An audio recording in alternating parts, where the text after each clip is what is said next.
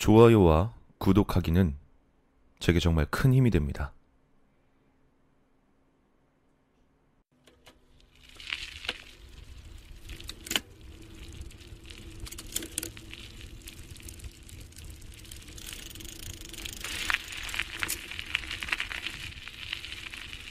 한참을 라이딩 중이었던 것으로 기억한다. 매번 야간 라이딩을 즐겨 해서 퇴근을 하고 피곤하지만 않다면 하루에 30km씩은 좋게 타고 다녔다. 그날도 여느 날과 다름없는 라이딩 복귀 중이었다.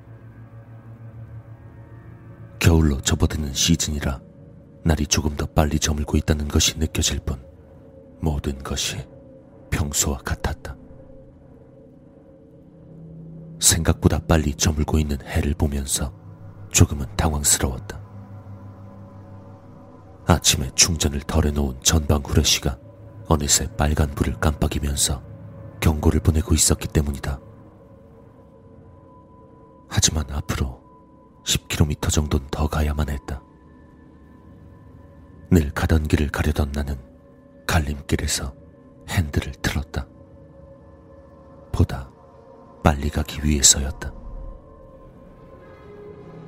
평소 잘 가지 않던 그곳은 강을 따라 나 있는 오래된 자전거 길이었다. 빨간색으로 포장되어 있긴 했어도 너무 오래되고 시에서도 보수 공사를 꽤나 하지 않아서 잔돌들과 깨진 곳이 많았다. 전에도 두어 번 정도 와보고 다시는 오지 않겠노라 다짐했던 곳이었다. 하지만 어두운 밤에 라이트 없이 자전거를 타는 일은 굉장히 위험했기 때문에 울며 겨자 먹기로 지름길을 향해 나아갔다. 어둠은 그새 그 탁한 길을 잡아먹고 있었다. 가을에 저물었어야 할 무성한 풀들이 바람에 고개를 숙이고 흔들거리고 있었다. 생명을 잃은 풀들 덕에 유난히 더 을씨년스러웠다. 다행히 차차 어두워지는 사이에 나의 시야는 어둠에 어느 정도 익숙해져 있었다. 라이트가 자기 마음대로 깜빡거렸다. 자기는 곧 꺼질 테니 알아서 하라는 시위 같았다. 설상가상으로 강 주위의 가로등은 불조차 켜지지 않았다. 속도계를 바라보니 대략 5km 정도가 남아 있었다.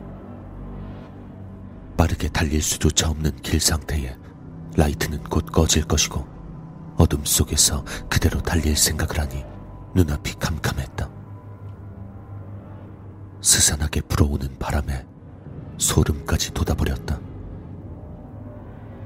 내 시야는 빠르게 좌우와 전방을 왔다 갔다 했다. 자전거의 프레임을 통해 안장으로 지면의 진동이 고스란히 느껴진다. 알 수 없는 긴장감에 속이 꽉 막힌 듯 답답해졌다. 결국 라이트가 꺼졌다. 난 잠시 멈출 수밖에 없었다. 선택을 해야 했다. 자전거를 타고 갈지 아니면 걸어서 휴대폰 라이트에 의지한 채 나아가야 할지. 나는 후자를 선택하기로 했다. 섣불리 자전거를 타고 가다가는 타이어가 터지거나 돌뿌리에 걸려 자빠지거나 하여 사고가 날 수도 있었기 때문이었다. 자전거의 핸들바를 잡고 한 손으론 휴대폰의 후레쉬를 켜서 앞으로 나아갔다.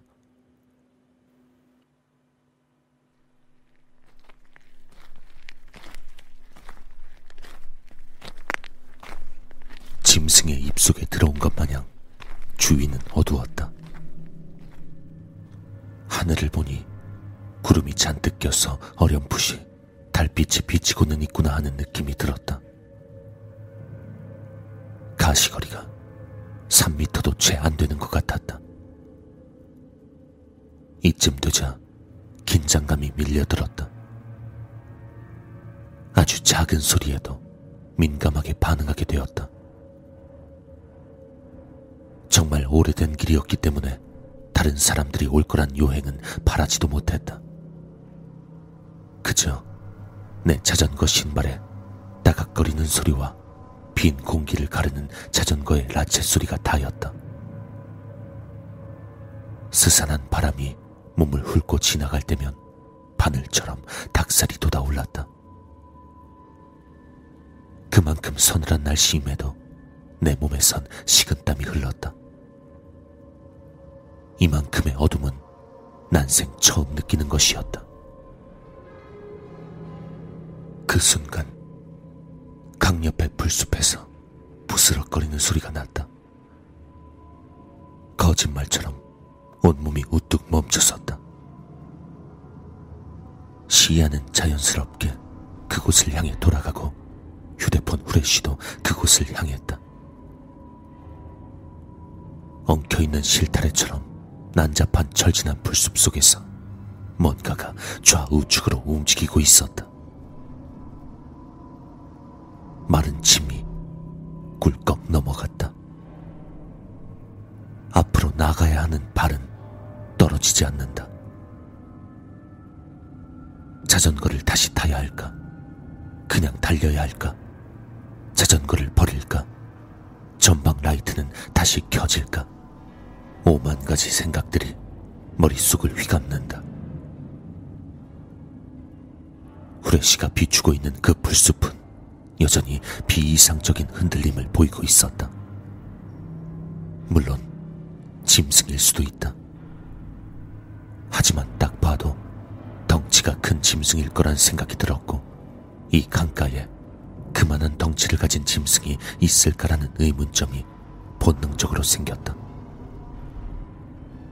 이미 공포가 심장을 찌르고 있었기 때문에 도저히 짐승일 거라는 긍정적인 생각을 내놓을 수 없었다. 그렇게 한 시간 같은 1분이 지났다. 난 다시 걸음을 옮겼다. 시선은 그대로 유지하고 있었다. 여기서 돌아갈 수도 없었다. 뒤를 돈다면 그 무언가가 나를 쫓아올지도 모른다는 느낌이 강하게 들었다. 난 핸들의 전방 라이트 전원 버튼을 빠르게 연타했다. 휴대폰 후레쉬보다 전방 라이트의 불빛이 몇 배는 강했기 때문에 그것이라면 저 알 수 없는 것을 확인할 수 있을 것 같았다. 다행인지 몇 번의 연타 끝에 불이 들어왔다. 곧 꺼질 성냥불 마냥 난 조심스레 핸들을 들어 라이트를 그곳에 비춰보았다.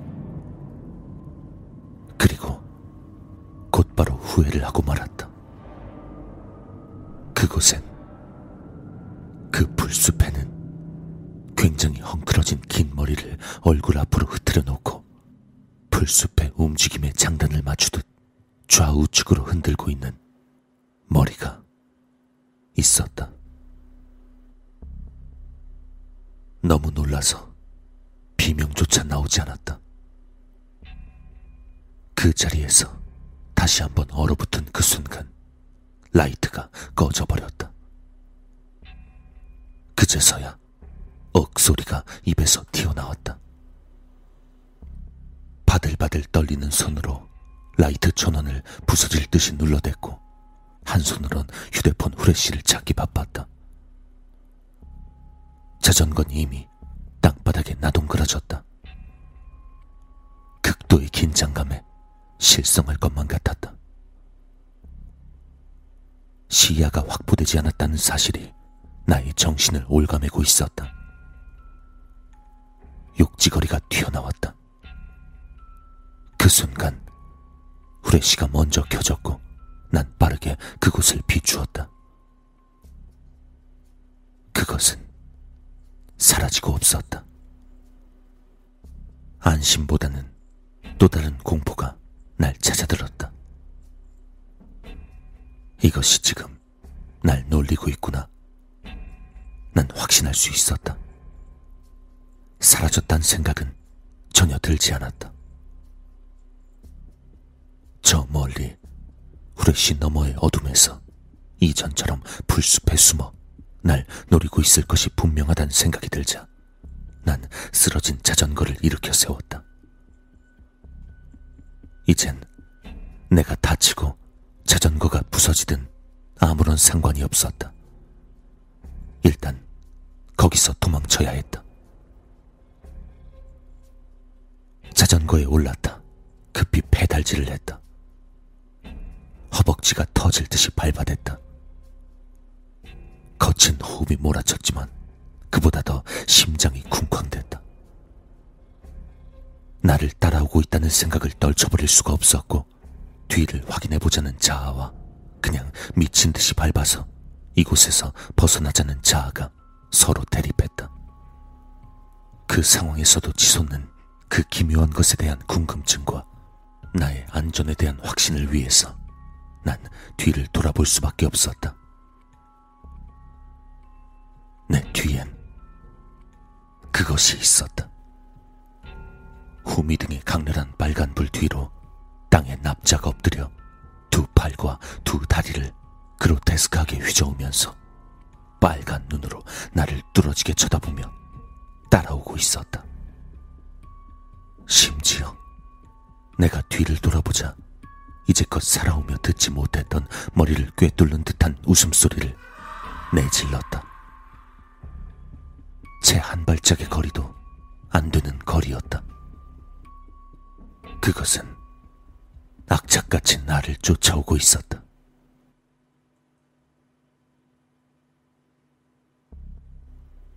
헝클어진 머리가 바람에 휘날렸고 말도 안 되게 소름 돋는 얼굴이 나를 잡아먹을 듯 노려보며 웃음 짓고 있었다. 진정으로 생존의 위협을 느끼게 된 나는 내 뺨을 손바닥으로 세게 내리쳤다.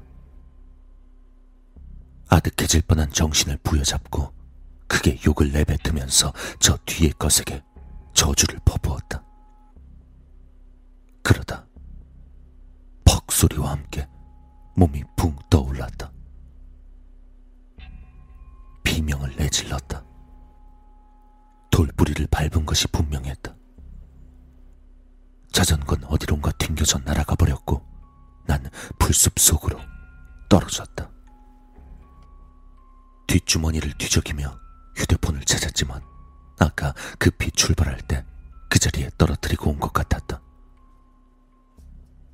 나의 주위를 비춰줄 것이 아무것도 없다는 절박감에 숨조차 쉬어지지 않았다. 나를 잡아먹을 듯 따라오던 그것이 내 주위에 있다는 생각이 내 몸을 지배하고 있었다. 패닉 그 자체였다. 몸을 잔뜩 움츠리고 눈을 질끈 감고 귀를 틀어막고서 닥치는 대로 기도문을 읊조렸다. 하늘에 계신 우리 아버지, 이름이 거룩히 여김을 받으 신체 모든 부분의 신경이 살아나는 것 같았다. 귀를 틀어막았지만 주위의 모든 소리가 정확히 뇌리에 꽂혀 들어왔다. 심장의 진동이 온몸을 자극했고 터질 듯 흐르는 혈류가 혈관을 통해 전부 느껴지고 있었다. 기도문을 외우고 있는 입이 떨림으로 딱딱 소리를 내며 마주쳤으며 어느새 그 소리가 점점 커지고 있었다. 내 근처다. 내 근처에 있는 것이 분명했다. 그것이 느껴진다. 분명 그 기괴한 것이 내 뒤에서 날 잡아채려고 할 것이다. 그 빌어먹을 웃음을 흘리면서 나를 노리고 있을 것이다. 끝도 없는 절망적인 상상의 나래가 머리를 헤집어 놓았고 난 점차 지쳐갔다. 차라리 빨리 나를 낚아채서 이 공포의 끝자락에서 벗어나게 해줬으면 좋겠다고 빌고 또 빌었다. 그 순간 내 어깨에 강한 압력이 느껴졌고 난 두 팔을 냅다 휘저어 벗어나려 애를 썼다. 이봐요. 이봐요. 사람의 소리에 난 눈을 번쩍 떴다. 앞엔 두 명의 남자가 라이트를 내게 비추면서 날 바라보고 있었다. 강한 불빛에 인상을 구겼다가 정신을 잃고 말았다. 그날 이후로 난 자전거를 팔아버렸다. 그리고 다신 자전거를 타지도 강가 근처에 가지도 않는다.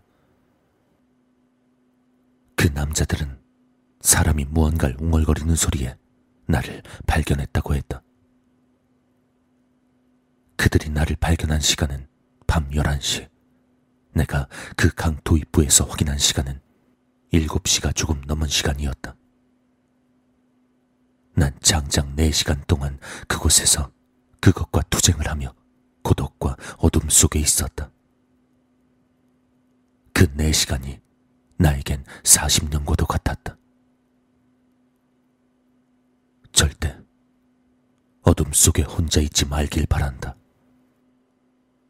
난 아직도 불빛 없는 어둠 속엔 발도 들이지 않는다.